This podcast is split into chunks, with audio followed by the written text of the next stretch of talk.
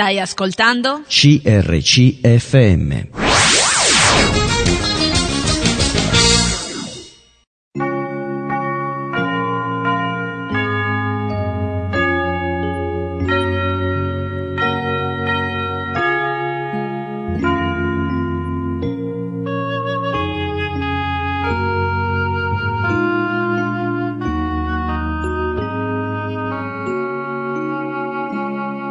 In ogni città, alla domenica, gruppi di credenti si riuniscono per lodare il Signore, condividere le proprie esperienze e ascoltare la sua parola, con espressioni diverse da luogo a luogo. Ogni domenica, alle ore 10, trasmettiamo uno di questi incontri e presentiamo la realtà evangelica che li dà vita. Andrà ora in onda il culto della Chiesa Evangelica Punto Lode, sita in via Bacchiglione 26 a Milano. Predica Giuseppe Arrigo, buon ascolto. Vi invito a aprire le vostre Bibbie e andiamo al Vangelo di Matteo, capitolo 14. Vangelo secondo Matteo, capitolo 14. Leggeremo dal versetto 13 in poi. Udito ciò, Gesù si ritirò di là in barca verso un luogo deserto. Udito ciò, sta, uh, quello che gli era successo a Giovanni Battista era stato ucciso. E allora si ritirò in barca verso un luogo deserto in disparte. Le folle, saputolo, lo seguirono a piedi dalle città. Gesù, smontato dalla barca, vide una grande folla, ne ebbe compassione e ne guarì gli ammalati. Facendosi sera, i, i suoi discepoli si avvicinarono a lui e gli dissero, il luogo è deserto e l'ora è già passata.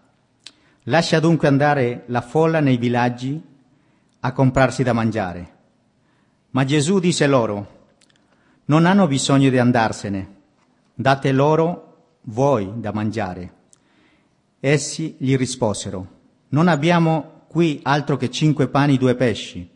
Egli disse, portate portatemeli qua. Dopo aver ordinato alla folla di accomodarsi sull'erba, presi cinque pani, i due pesci e alzati gli occhi verso il cielo, rese grazie. Poi, spezzati i pani, li diede ai discepoli e i discepoli alla folla. Tutti mangiarono e furono sazi e si portarono via dei pezzi avanzati, dodici cesti pieni. E quelli che avevano mangiato erano cinque circa 5.000 uomini, oltre alle donne e ai bambini. Qua ci sono alcuni punti, soltanto che volevo mm, condividere con voi. Il fatto che Gesù dice che vedendo questa folla che aveva fatto un percorso per, per cercarlo, lui aveva compassione e poi dice che guarì tanti che erano malati. E quindi abbiamo, abbiamo un Gesù compassionevole con l'umanità, compassionevole con noi. Poi vediamo che dove si trovavano, in un posto deserto, dove magari non è facile trovare da mangiare, però c'era Gesù. E lì, dove c'è Gesù, è colui che provvede le nostre necessità, colui che prevede per noi. E poi vediamo che umanamente cinque pani, due pesci. Impossibile sfamare una grande folla. Ma Gesù, ancora una volta, dimostra la sua potenza, che di questo poco che aveva nelle sue mani, lui può fare abbondare e soprabbondare. Quindi chi è Gesù per te? È colui che ha compassione per te, per me? è colui che provvede nelle tue necessità, nella tua situazione che stiamo passando, è colui che può agire con potenza e può far cambiare la situazione per il bene tuo. Vogliamo sicuramente, è lui che questa mattina è degno di essere esaltato, è degno di essere adorato, ammirato e glorificato. Quindi cantiamo pensando a questo. Chi è Gesù per me? Non c'è nessuno come lui per me e per te.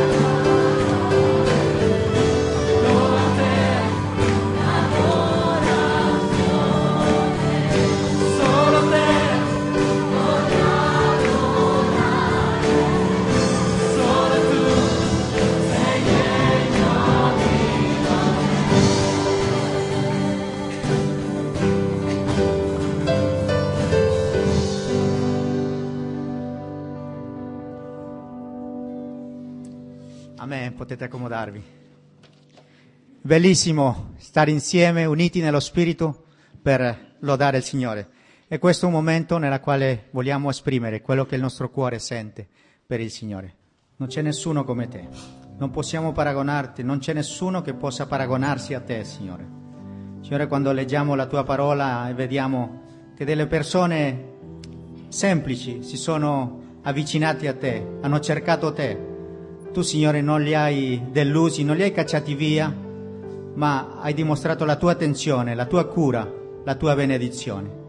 Grazie, Signore, che noi ti conosciamo, grazie che sperimentiamo il tuo amore, la tua bontà e la tua benedizione. E ti vogliamo continuare a lodare. Nel nome di Gesù. Amen.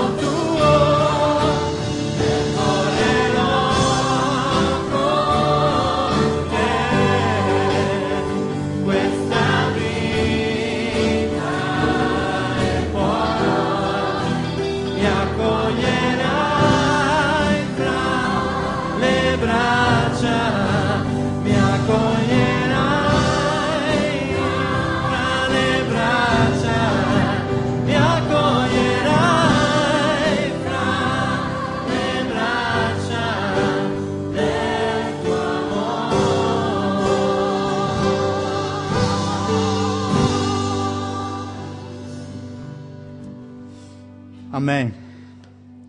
Dice percorrerò con te questa vita. Siamo felici di questo? Amen. Bene, passiamo agli annunci. Invito Giorgio che ha altri annunci da, da fare. Adesso faccio un salto avanti, eh, cioè al 2 giugno dell'anno prossimo, il 2016, dal 2 al 5 giugno ci sarà il congresso missione con John Piper. Questo è già stato detto altre volte, ma sarà, lo vedrete lo ascolterete questo, questo, annuncio altre volte, comunque sappiate, segnalo sul calendario se ti interessa ascoltare John Piper dal vivo, perché sarà la prima e probabilmente l'ultima volta che verrà in Italia. John Piper l'anno prossimo avrà 70 anni, dal 2 al 5 giugno a Montesilvano, quindi dal 2 al 5 giugno 2016 a Montesilvano. Poi in futuro vi daremo i dettagli come iscrivervi. Torniamo ai giorni nostri. Come sapete ci sono diversi profughi sparsi in diversi posti, ahimè molti a 20 miglia, però anche molti a Milano, stazione centrale. Ci sono anche fra i profughi mamme con bambini, bambini piccoli, e la situazione è anche molto difficile e anche delicata. Allora volevamo, Francesco Maggio, Francesco e Monica fanno parte di questa assemblea, hanno avuto secondo me, secondo noi, la grande idea di fare una raccolta di giocattoli usati. Come qualche mese fa abbiamo fatto la raccolta di vestiti, l'ha fatto la gestita Larissa, eh, vogliamo fare più o meno la stessa cosa, una cosa simile. Cioè, se hai dei giocattoli usati, e sottolineo il fatto usati, non rolti o sgangherati, nel senso che non è che non sai dove buttarli, allora li porti qua. Giocattoli usati, in buono stato, ancora meglio se sono nuovi, però non costosi, e domenica prossima avrai l'opportunità di consegnarli. Ci sarà qui eh, Francesco o qualcuno per lui, con lui, con questi grandi sacchi come quelli delle poste, quindi non dovrai neanche portarli dentro la sala, non vogliamo che siano lasciati in giro qua. Fuori, se piove sotto la tettoia, potrai consegnare quindi giocattoli usati, quindi in buono stato o anche nuovi, non costosi, che saranno consegnati a a queste mamme con bambini piccoli che sono alla stazione centrale, a questi profughi che arrivano in continuazione. Quindi sarà questa raccolta domenica prossima. Grazie.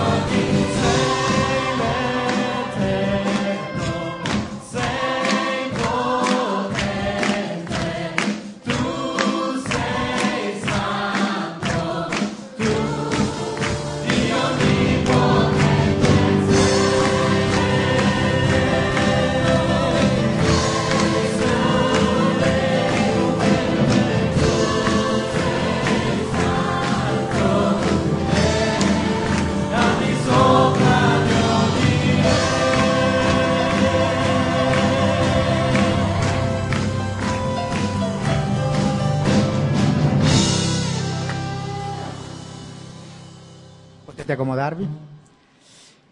Invito a Giuseppe che porterà il messaggio questa mattina. Stai un po' qui con me? Mi aiuti a introdurre la riflessione di oggi. Buongiorno a tutti. Cosa vedi? Il popolo di Dio. Grazie.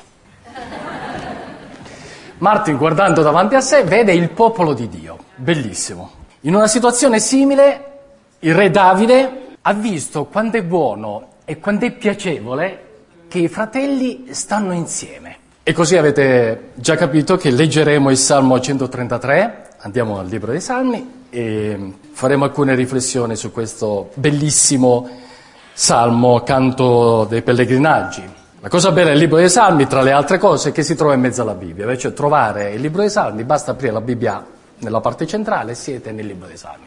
Poi cercate in avanti o indietro, da qualche pagina, il Salmo 133, che leggeremo insieme. Salmo 133, ci siete tutti quanti? Canto dei pellegrinaggi di Davide. Ecco, quando è buono e quando è piacevole che i fratelli vivano insieme.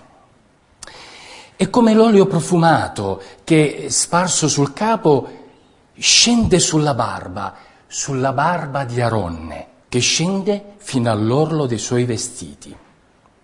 È come la rugiada dell'Ermon, che scende sui monti di Sion. Là, infatti, il Signore ha ordinato che sia la benedizione, la vita in eterno. Questo bellissimo salmo, breve salmo, eh, fu scritto per essere cantato durante i pellegrinaggi, i pellegrinaggi che gli israeliti eh, facevano periodicamente verso Gerusalemme in occasione di feste importanti, come ad esempio la festa di Pasqua. Perché a Gerusalemme?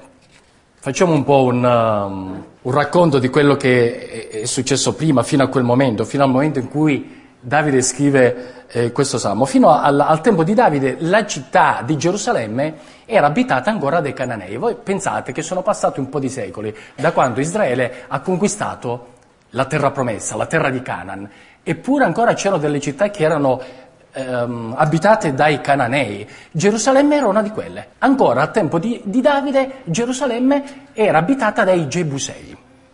Quando Davide diventa re, la conquista. La conquista eh, decide che Gerusalemme diventerà la sede del trono, la città regale. Ecco perché Gerusalemme è anche chiamata la città di Davide. Gerusalemme è anche chiamata Sion. Se noi leggiamo alcuni brani della Bibbia, vediamo che un, un altro termine per indicare Gerusalemme è Sion. Probabilmente Sion con l'esattezza indicava la parte più alta della città dove c'era una fortezza.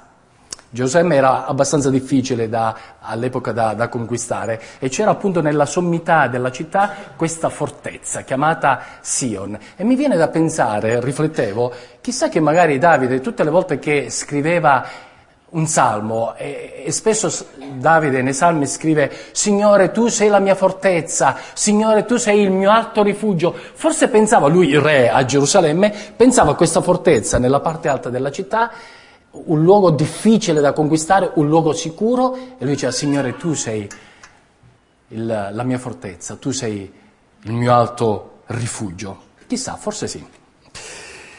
Insediatosi a Gerusalemme, Davide decide di trasportarvi anche l'arca del patto. Sapete cos'è l'arca del patto, no? Quella scatola rivestita d'oro con un coperchio con i cherubini sopra, dove all'interno c'era la, le tavole della legge, la manna, la verga di Aronne ed era la parte centrale del tabernacolo. Quando Israele uscì dall'Egitto per eh, andare alla terra promessa e impiegò 40 anni nel deserto, Dio aveva ordinato di costruire questo tabernacolo dove all'interno, nella parte centrale, nel luogo santissimo, c'era l'arca del patto. Bene, fino al momento di, di Davide, quando Davide divenne re e si insediò a Gerusalemme, eh, l'arca non aveva ancora una fissa dimora. Eh, stava un po' qui, un po' là per tantissimo tempo ehm, si trovava a Silo, in questa località dove tutti gli israeliti, appunto, una volta, due volte l'anno, nelle, nelle feste più importanti, andavano a Silo per fare il loro pellegrinaggio perché lì c'era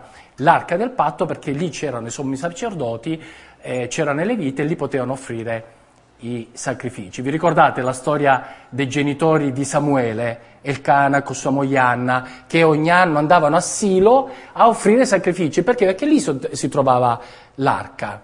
Ci fu un periodo in cui l'arca fu presa da, dai Filistei durante la, la battaglia di Ebenezer. Vinsero, presero l'arca come trofeo e se lo portarono nel, loro territorio. Poi successero loro un po' di disgrazie, hanno detto beh forse è meglio che la riportiamo indietro e allora l'arca tornò eh, tra il popolo di Israele e per diverso tempo si trovava nella città di Kiryat Yarim. Finalmente durante il regno di Davide l'arca fu trasportata a Gerusalemme con una cerimonia solenne che potete leggere nel, nei libri di Samuele. E, e poi in seguito, successivamente, il figlio di Davide, Salomone, quando costruì il Tempio, l'arca fu messa all'interno del Tempio ed ebbe la sua, diciamo, dimora stabile e tutto Israele andava poi nel Tempio a fare eh, i sacrifici e appunto questi pellegrinaggi. Beh, fino a quel momento allora l'arca finalmente ha un, un suo posto a Gerusalemme e tutti gli israeliti eh, nelle feste più importanti, come ad esempio la festa di Pasqua, vanno a Gerusalemme per offrire sacrifici, per adorare Dio. Davide è re, nella città regale a, a Gerusalemme, possiamo immaginare che una di queste feste Davide osserve il popolo Israele eh, che, che, da ogni parte da, de, della nazione vanno a Gerusalemme ad adorare, a offrire sacrifici. E lui guarda e non solo vede il suo popolo, di cui lui è il re, non solo vede il popolo di Dio, come direbbe Martin, ma vede anche quanto è buono e quanto è piacevole che i fratelli stanno insieme che vivano insieme. E così Davide ehm, è ispirato a scrivere questo canto. Siccome c'era l'abitudine di cantare dei canti durante questi pellegrinaggi, quando le famiglie partivano, lasciavano la loro città e andavano fino a Gerusalemme, di solito durante questo viaggio, a piedi, e cantavano dei canti e Davide dice scrivo un bel canto del pellegrinaggio ecco quanto è buono e quanto è piacevole così ehm, possiamo capire come Davide non era solo il re, non era solo un uomo di Stato, ma era un uomo sensibile anche a, alle cose di Dio, era sensibile al culto, all'adorazione e scrive questo canto. Davide osservando il suo popolo che, che arriva a Gerusalemme per offrire sacrifici, per adorare Dio, non solo vede il popolo di Dio non solo vede quanto è buono e quanto è piacevole che i fratelli stanno insieme, ma vede anche la benedizione che accompagna tutto questo, come c'è una benedizione in tutto ciò. E lui mette in risalto la benedizione che i figli di Dio godono quando stanno insieme. E spero stamattina di riuscire anch'io, attraverso le parole di Davide, a mettere in risalto la benedizione che c'è quando i figli di Dio stanno insieme. E dice Davide, ecco, quanto è buono e quanto è piacevole che i fratelli dimorano insieme. E così vediamo che c'è una benedizione evidente. La benedizione è qualcosa che si vede. Ecco, guarda, guardate, guardate quanto è buono e quanto è piacevole che i fratelli stanno insieme. Come dovrebbe essere evidente il fatto che noi siamo discepoli di Cristo. Gesù disse eh, nel Vangelo di Giovanni, capitolo 13, versetto 35, da questo conosceranno che siete miei discepoli, dall'amore che si vede tra di voi, dall'amore che avete l'uno per l'altro. Questa cosa dovrebbe essere evidente, una cosa che gli altri vedono e percepiscono, come eh, deve essere evidente che è buono e piacevole che i fratelli stanno insieme. E questo è possibile tra fratelli, perché qui ehm, Davide non dice che le persone, no, i fratelli, perché eh, Israele, il popolo di Israele si considerano fratelli, erano discendenti di un unico padre, il padre Abramo. Ecco quanto è buono e quanto è piacevole che i fratelli vivono insieme. E guardando poi l'opera che Gesù Cristo ha compiuto a favore dell'umanità, chi sono i fratelli? Prendo in prestito le parole che trovo in Apocalisse, capitolo 19, versetto 10, dove c'è scritto che i fratelli sono coloro che custodiscono la testimonianza di Gesù. Che bella questa, mi, piace questa definizione. Chi sono i fratelli? Coloro che custodiscono la testimonianza di Gesù, coloro che hanno accettato Gesù Cristo nella loro vita, coloro che hanno deciso di essere discepoli di Gesù Cristo, coloro che hanno lasciato la loro vita perduta e hanno deciso di correre verso le braccia di Dio che accoglie l'umanità attraverso il sacrificio di Cristo Gesù. Come leggiamo nel Vangelo di Giovanni, tutti coloro che lo hanno accettato, cioè hanno accettato Gesù, hanno il diritto di diventare figli di Dio. Dunque loro sono fratelli. I figli di Dio sono fratelli. E mi rivolgo a te, a te che sei qui stamattina e forse vieni tutte le domeniche mattine, non, non so con precisione, meno male che io non so molte cose, non ho questa capacità di, di, vedere nel cuore degli altri, ma mi rivolgo a te che ancora non hai fatto questa scelta, che ancora non hai deciso di essere un discepolo di Gesù, che ancora non hai aperto il tuo cuore e hai abbracciato la salvezza che Dio vuole darti in Cristo Gesù. Cosa aspetti? Io volevo incoraggiarti a, a riflettere, a prenderti del tempo a riflettere e chiederti perché ancora ritardo, perché ancora non decido di seguire Cristo, perché mi privo di questa benedizione. Ecco quanto è buono e quanto è piacevole che i fratelli stanno insieme, vivono insieme. Anch'io voglio essere fratello, anch'io voglio essere figlio di Dio in Cristo Gesù, Salvatore. Questo è l'incoraggiamento che ti rivolgo. E questo stare insieme, torniamo al Salmo, vediamo che mh, Davide dice ecco quanto è buono e quanto è piacevole che i fratelli vivono insieme, c'è questo vivere insieme, questa, quello che in termini evangelici o in termini del Nuovo Testamento noi diciamo comunione, la comunione, cioè quello stare insieme, mettere insieme delle cose, mettiamo insieme il nostro tempo, mettiamo insieme eh, le nostre esperienze, mettiamo insieme eh, le nostre risorse. Ecco quanto è buono e quanto è piacevole che fratelli vivono insieme. La vecchia eh, riveduta diceva dimorano, abitano insieme. Cioè è bello e buono quando i fratelli hanno delle relazioni, vivono delle ehm, relazioni, perché in comune abbiamo lo stesso Padre, abbiamo lo stesso Salvatore in Cristo Gesù, abbiamo lo stesso Consolatore, lo Spirito Santo. Il testo, non sono un esperto di lingue bibliche, ma consultando un, un testo in ebraico dove sotto parola per parola c'è la traduzione in italiano, ho visto che rende, questo versetto rende più con... Eh, è buono e piacevole che i fratelli stanno insieme unitamente, che i fratelli stanno insieme nell'unità, perché si può stare insieme ma non essere uniti. Qui l'idea è appunto che si sta insieme ma nell'unità.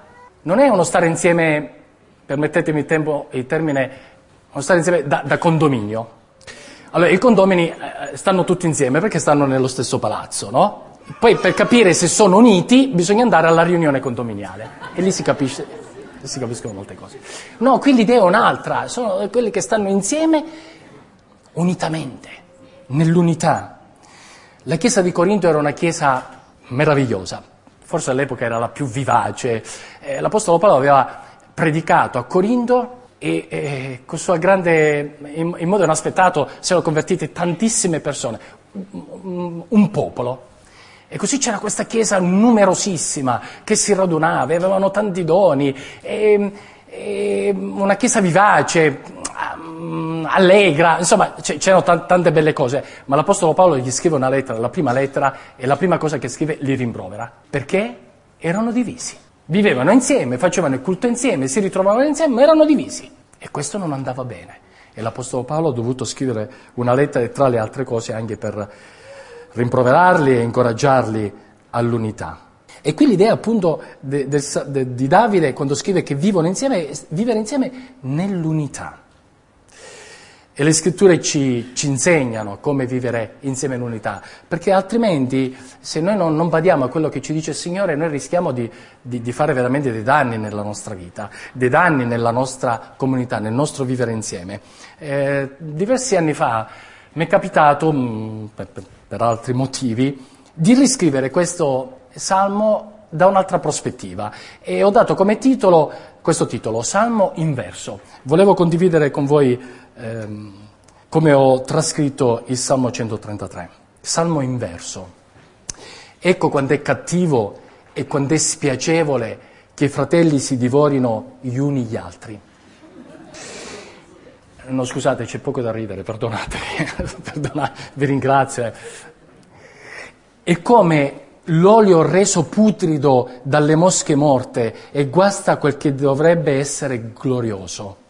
È come l'assura d'estate in mezzo al deserto dove le lacrime sono cibo giorno e notte. Qui non vi è benedizione e quel po' che vive sta per morire. Queste parole non sono di mia invenzione, queste parole le ho tratte dalla Sacra Scrittura. Quando scrivo ecco quando è cattivo e quando è spiacevole, perché sto guardando il Salmo da un'altra uh, prospettiva e aggiungo che fratelli si divorano gli uni e gli altri, lo scrive l'Apostolo Paolo. Quando l'Apostolo Paolo scrive alla, al, ai Galati, ai credenti che vivono in quella zona centrale che oggi sarebbe la Turchia, la Galazia era lì, la, la zona centrale della Turchia, a un certo punto, alla fine della lettera, dice state attenti a non divorarvi gli uni gli altri, perché ci può essere anche questo pericolo. Ecco perché scrivo quello. Quando è cattivo e come spiacevole che fratelli si divorano gli uni e gli altri. E quando scrive come l'olio reso putrido dalle mosche morte, e cito l'Ecclesiaste che dice che le mosche morte fanno impudridire l'olio. E non è come l'olio che abbiamo letto qui, che è sparso, l'olio profumato che è sparso sul capo di Aaron, ma diventa come olio putrido e fa guastare quello che dovrebbe essere glorioso. E qui cito Efesini capitolo 5 dove l'Apostolo Paolo dice che la Chiesa la paragona come una sposa che dovrebbe comparire davanti a Cristo gloriosa. E quando aggiungo che invece di essere rugiada, questo stare così male insieme come l'arsura d'estate in mezzo al deserto dove le lacrime sono cibo giorno e notte, in qualche modo cito il Salmo 42 dove il salmista desidera come un cervo andare ai rivi dell'acqua e dissetarsi, perché lui vorrebbe andare al santuario, vorrebbe stare insieme ai fratelli, lodare Dio, ma c'è qualche motivo che glielo impedisce. E lui privato da questa cosa dice, io sono assetato, io vivo come in un deserto, io piango giorno e notte.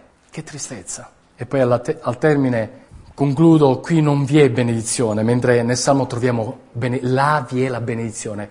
In questo contesto non vi è benedizione.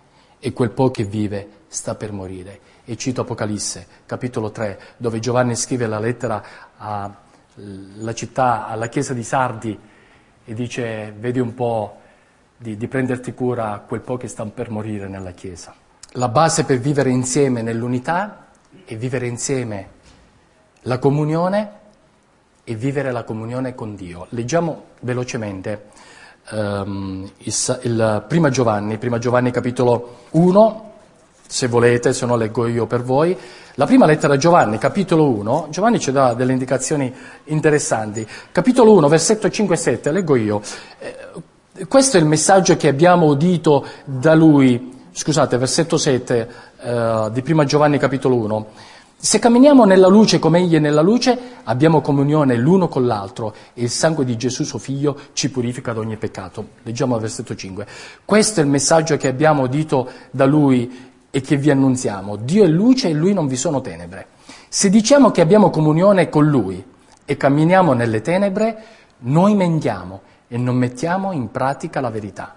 Ma se camminiamo nella luce, come Egli è nella luce, abbiamo comunione l'uno con l'altro e il sangue di Gesù, suo Figlio, ci purifica da ogni peccato. Sta dicendo, poche parole, riassumendo mm, quello che dice Giovanni, se abbiamo comunione con Dio, camminiamo con Dio, allora abbiamo comunione l'uno con l'altro. La base su cui poter fondare il nostro vivere bene insieme è se abbiamo una comunione con Dio. Se trascuriamo la comunione con Dio, tutto il resto potrebbe andare solo alla malora. Senza vera comunione con Dio non si può avere vera comunione con i fratelli.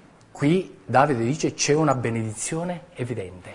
Ecco quanto è buono e piacevole che i fratelli vivono insieme. Ma poi ci dice, in questo salmo, ci, ci illustra la benedizione. Qui abbiamo una benedizione illustrata con due esempi, l'olio e la rugiada. Il primo esempio è è come olio profumato che sparso sul capo scende sulla barba, sulla barba d'Aronne scende fino all'orlo dei suoi vestiti. Davide fa riferimento all'unzione del sommo sacerdote. Quando un sacerdote veniva unto come sommo sacerdote, gli veniva dato questo incarico, allora gli si versava dell'olio sulla testa. E, e qui eh, Davide richiama ehm, la storia quando il primo sommo sacerdote fu unto, Aaron, il fratello di Mosè. il primo sommo sacerdote. Fu unto allora dell'olio, gli fu messo nel capo e scese sulla sua barba fino ai suoi vestiti. Ma di che olio sta parlando? Dice, non dice come l'olio, dice come l'olio profumato, un'altra versione come l'olio squisito, è un olio particolare, perché se voi andate a leggere in Esodo, capitolo 30, troverete la ricetta eh, come deve essere fatto quest'olio eh, si aggiungono dei profumi, ci sono delle cose particolari da mettere insieme ed è un olio squisito, profumato, un olio fatto apposta per quella cerimonia, per l'unzione del sommo sacerdote. Ci sono anche lì dei divieti, cioè quell'olio non poteva essere fabbricato e poi commercializzato, venduto. Eh, cioè non è che uno usciva da casa, andava in profumeria e comprava l'olio dell'unzione, no, quella era una cosa speciale. E allora qui Davide ci sta dicendo che quando i fratelli stanno insieme è qualcosa di speciale, qualcosa di unico. È come l'unzione del sommo sacerdote, qualcosa di solenne. Si sta parlando di santificazione. Un uomo viene santificato, messo a parte per un compito speciale. E così quando i fratelli stanno insieme, fratelli e sorelle si intende, eh, stanno insieme, è qualcosa di unico, qualcosa di speciale, qualcosa di solenne. Ecco perché quando stiamo insieme alla presenza di Dio dobbiamo avere anche un atteggiamento consono, dobbiamo avere il giusto atteggiamento. Non possiamo venire così in modo leggero, pensando ad altro, svogliatamente. Mm, no, svogliatamente no, meglio starsene a casa. Mm, eh? Bisogna venire con la voglia, come quando si va, al ma- venerdì c'è il matrimonio, no? si viene co- con quell'aria di festa, qui bisogna venire con aria di festa, stiamo insieme, c'è un'unzione particolare, c'è una benedizione particolare. La vuoi raccogliere questa benedizione? Se arrivi in ritardo, perdi un pezzo di benedizione, la perdi. Se non vieni perché reputi che c'è qualcosa di più importante, perdi una benedizione. Non finisce il mondo, il mondo continua, ma tu perdi una benedizione. Ma una benedizione speciale, non una qualsiasi. È come quella benedizione che riceveva il sommo sacerdote, un'unzione speciale. E questo appunto ci parla di santificazione. Lo stare insieme è come un momento solenne, l'unzione del sommo sacerdote. E lo stare insieme è un momento in cui possiamo progredire nella santificazione, in cui possiamo rinnovare la nostra santificazione. Stamattina, ad esempio, siamo qui e possiamo rinnovare la nostra santificazione. Signore, io credo che la mia santificazione deve essere applicata meglio e, e allora io la rinnovo oggi davanti a te e tornerò a casa, domani comincerò una settimana e, e, cercherò di vivere la mia santificazione per la tua gloria, perché la santificazione non è qualcosa che si vive in un eremo, i santi non sono coloro che vanno nel deserto, in un luogo a parte e, e, stanno lì. No, la santificazione, come ce la spiega la Bibbia, soprattutto nel Nuovo Testamento, è qualcosa che viviamo nelle relazioni, relazionandoci con gli altri, in famiglia, io come marito. Qual è la mia relazione con mia moglie? In, in che modo questa relazione è santa? Eh, con, miei, con le mie figlie, in quanto figlio con i miei genitori e come vivo la mia santificazione quando vengo in chiesa, quando incontro i miei fratelli in fede? Come vivo la mia santificazione nella società? Sono un, un buon cittadino, un, un, onesto lavoratore, santifico Dio nel mio posto di lavoro, nella società, nelle cose che vivo nel, nella società quotidianamente. Questo è il senso della santificazione, vissuta nelle relazioni. E qui Davide oltre a darci l'esempio dell'olio, ci dà poi l'esempio della rugiada. E dice, è come l'olio profumato, è come la rugiada. Mi sono chiesto, eh, cosa pensava Davide? Perché la rugiada? E allora sono andato alla Bibbia, perché di solito questa è la mia abitudine, cerco nella Bibbia magari un riferimento, un significato, e ho scoperto che Davide usa questo termine in un altro salmo, nel Salmo 110. Davide usa ancora la parola rugiada e sentite cosa scrive nel Salmo 110, versetto 3. Parata di santità, dal seno dell'alba la tua gioventù viene a te come rugiada. Poesia, bel, beh, beh, poesia.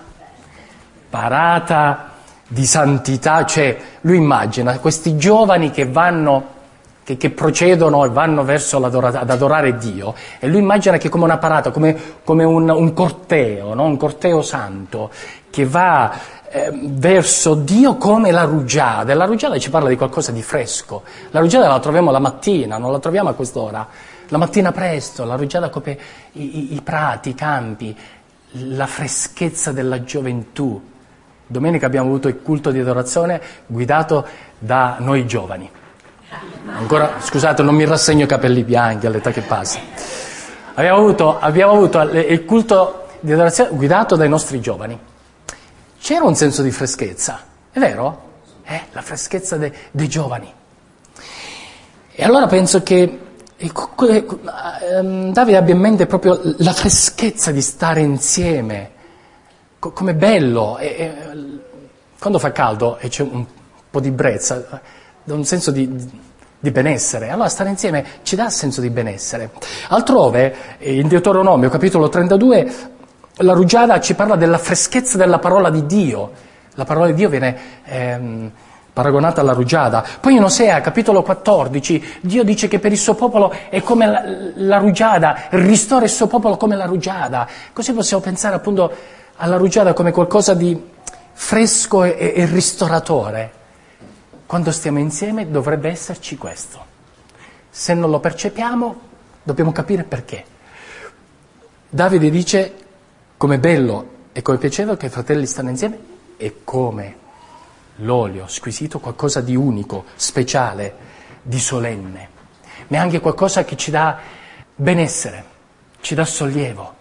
Ah, la rugiada, la rugiada del mattino la freschezza ristoratrice che caratterizza lo stare insieme. E anche qui Davide ci dice che è qualcosa di speciale, come ha detto che non è come l'olio qualsiasi, ma l'olio profumato, quello dell'unzione sommo sacerdote, qui ci dice che non è la rugiada, la rugiada, no, è la rugiada dell'Ermon.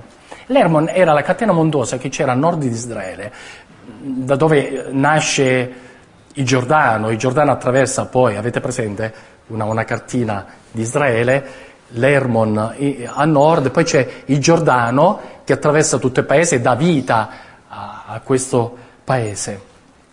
E dice, è, è, come la rugiada dell'Ermon, una rugiada speciale che, che scende e, e, invade poi tutto Israele e, e dà vita a questa nazione. E scende fino ai monti, dice, fino ai monti di Sion, cioè fino a Gerusalemme. Abbiamo detto all'inizio che Gerusalemme che Sion in qualche modo è anche un sinonimo di Gerusalemme. La rugiada che arriva non è una rugiada qualsiasi, ma una rugiada speciale, è quella dell'Ermon e lo stare insieme è una benedizione speciale che arriva fino a Gerusalemme, a Sion. E noi cristiani facciamo poi un po' di, di ragionamenti su, su, queste cose e, e, abbiamo il Nuovo Testamento che ci aiuta e quando leggiamo l'Epistola agli Ebrei, eh, l'autore dell'Epistola agli Ebrei a, cap- a, a capitolo 12 fa dei paragoni e dice che il Vecchio Testamento, l'Antico Patto, è come il monte Sinai, mentre il Nuovo Testamento, il Nuovo Patto, è come il monte Sion. E Sion è la Gerusalemme celeste, cioè l'autore eh, dell'Epistola ai Ebrei ci autorizza a pensare, quando pensiamo a Sion, a pensare non alla Gerusalemme che a un paio di ore di aereo troviamo eh, come capitale dello Stato di Israele, ma a quella Gerusalemme celeste, la città che Dio preparerà per il suo popolo futuro. Allora dobbiamo pensare a quello. E quando io leggo il Salmo 133 penso anche a quello. E, e, tro- e vi trovo scritto che là, cioè a Sion, per me, per me cristiano, per me discepolo di Gesù Cristo, Là, nella Gerusalemme celeste, il Signore ha ordinato che sia la benedizione, la vita in eterno. Ecco che qui, quasi in modo profetico, eh, Davide fa questo rimando a qualcosa di futuro, all'eternità. C'è una benedizione non soltanto qui adesso, ma per l'eternità. E noi cristiani diciamo sì, nella Gerusalemme celeste, dove tutti i figli di Dio si raduneranno e saremo insieme, lì ci sarà la piena comunione, perfetta, meravigliosa ma anche perché questa comunione sarà resa bellissima e meravigliosa dalla presenza del nostro Dio. Che commovente questa cosa. E vedremo Gesù Cristo come Egli è. Allora Davide in questo salmo ci dice che c'è una benedizione evidente, che si vede, c'è una benedizione illustrata, è come l'olio, l'olio profumato, è come la rugiada, quella dell'Ermon. E poi ci dice che è una benedizione decretata. Qui c'è un decreto, un decreto divino. La seconda parte del versetto 3. Là infatti il Signore ha ordinato che sia la benedizione, la vita in eterna. Là il Signore ha ordinato, c'è un decreto divino, è un ordine del Signore, che là quando i fratelli stanno insieme ci deve essere benedizione, che là nel futuro ci sarà benedizione in eterno. È qualcosa di decretato per legge, Dio lo ha stabilito. E così come il Signore aveva ordinato benedizione e vita in Sion all'epoca di Davide, così il Signore ha stabilito che ci sarà una vita futura e una benedizione eterna. Dio ha decretato che quando i fratelli vivono insieme c'è benedizione e vita. È una benedizione ereditata. Rivedendo un po' i miei, i miei appunti e le mie riflessioni, poi in qualche modo sono arrivato a Prima Pietro, lo leggo io per voi, in Prima Pietro capitolo 3 versetto 8, sentite come Pietro parla di questa benedizione che ereditiamo, no? Eh, Prima Pietro capitolo 3 versetto 8, infatti, scusate, infine siate tutti concordi, questa è l'esortazione che ci lascia, il testamento che ci lascia Pietro, eh? e ci dice, infine siate tutti concordi, compassionevoli, pieni di amore fraterno, misericordiosi e umili, non rendete male per male o d'oltraggio per oltraggio, ma al contrario, benedite, poiché a questo siete stati chiamati, affinché ereditiate la benedizione. A cosa siamo chiamati? Siamo chiamati appunto a essere misericordiosi, benevoli, a benedire, non a maledire, non a avere rancore l'uno con l'altro. Noi siamo chiamati a questo, dice Pietro, affinché ereditiate la benedizione. Ecco perché è buono e piacevole che i fratelli stanno insieme, affinché possano ricevere ed ereditare questa benedizione. Ma qualcuno potrebbe dirmi, eh, scusa Giuseppe, ma, ma sta bella parola, benedizione, ma in concreto, no? in modo che si possa toccare, cos'è benedizione? Io spesso mi pongo queste domande con le parole, ho una mia teoria sulle parole, no? io penso che le parole, ve l'ho già detto qualche altra volta, Um, questo non c'è nei miei appunti, vabbè ve lo dico. Um, le parole eh, per me sono come dei contenitori, no? Io immagino le parole, ogni parola è un contenitore che, che dentro uh, contiene un significato. E ho l'impressione che alcune parole le usiamo così tanto, t- tante volte, che, che, poi quasi perdiamo il senso di quella parola. No? Dio ti benedica, bene, eh, Signore vi benedica, eh, tante benedizioni. Sì, ma, ma sta parola poi in concreto cosa vuol dire? A furia di usarla perdiamo il, il senso delle parole. Come potrei definire benedizione? Quando leggo la Bibbia capisco che benedizione è sempre legato a moltiplicazione. Ecco, moltiplicazione. Benedizione uguale a moltiplicazione. Alcuni esempi, perché sennò faremo tardi. Mm, Giacobbe era poveri, partì poverissimo, con un bastone e fagotto dietro, e, e, e tornò ricco um, ta- cominciò con poche pecore e aveva un sacco di, di, di, pecore. Le pecore erano moltiplicate, era diventato ricco. La storia di Giobbe, Giobbe perde tutto e poi la ricchezza che aveva prima viene moltiplicata.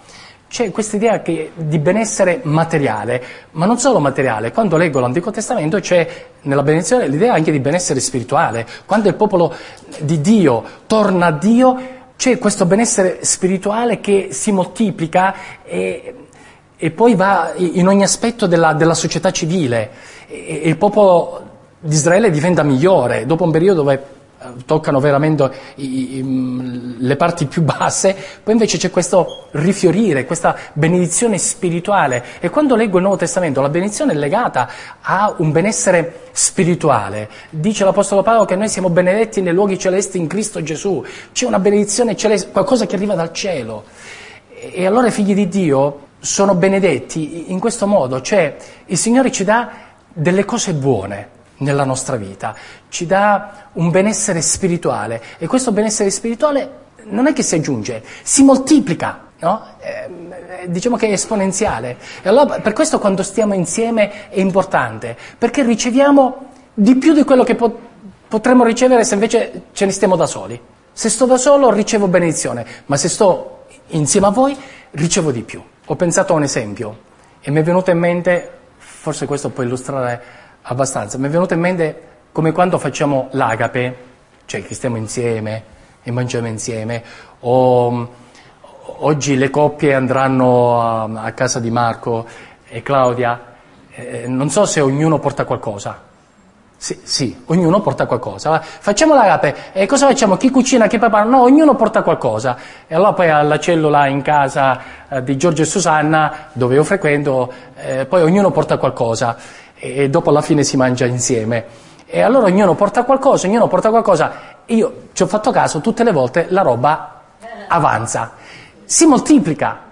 Se io cucino per tutti, cucino per tutti, farò qualcosa in più. Ma se ognuno porta qualcosa, la roba si moltiplica. Allora, quando veniamo qui, ognuno porta qualcosa e la roba si moltiplica, la benedizione si moltiplica. Ecco perché è buono e piacevole che i fratelli stanno insieme, ecco perché è buono e piacevole che stiamo insieme, approfittiamo dei momenti per stare insieme e la domenica mattina è uno di quei momenti, uno di quei momenti solenni. Questo il salmo di Davide, questo salmo meraviglioso. Cosa vediamo con i nostri occhi? Se ti gira attorno oggi cosa vedi? Vedi un insieme di persone? Vedi un insieme di persone che si chiamano fratelli? Vedi i figli di Dio? Vedi il popolo di Dio? Vedi la benedizione che Dio oggi ci ha dato? Oggi il Signore ci ha elargito benedizione. Io spero che tu in qualche modo hai avuto percezione di questa benedizione.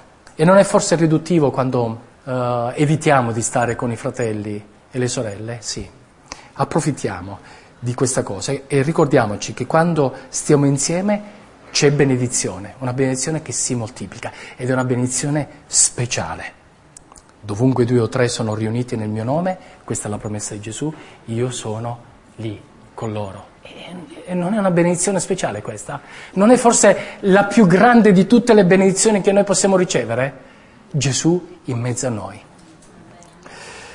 La sua presenza è là, nell'incontro di chiesa, a prescindere dal luogo, ma dove i figli di Dio si riuniscono, lì c'è la sua presenza ed egli vuole comunicare la sua benedizione, qui ora e in eterno. Amen.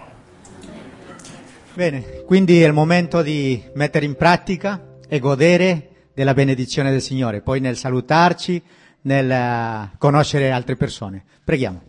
Signore, ti ringraziamo per questo tempo, ti ringraziamo per il messaggio che tu ci hai dato per ognuno di noi, che possiamo veramente mettere in pratica e godere delle tue benedizioni.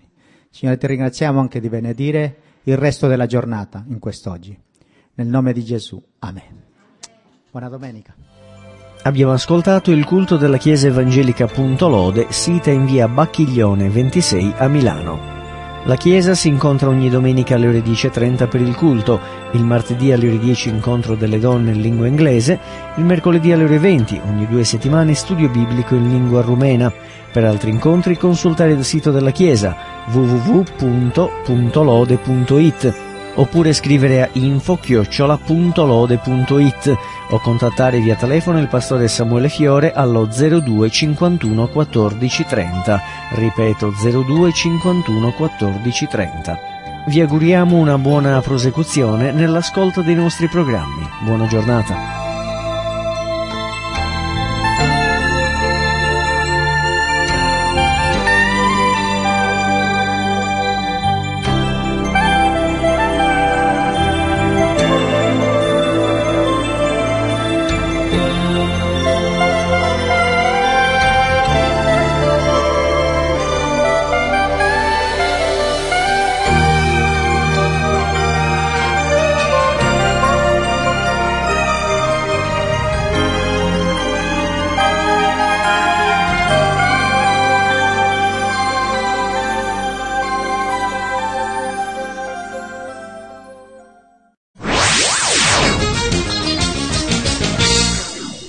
Ascoltato un programma prodotto da crc.fm.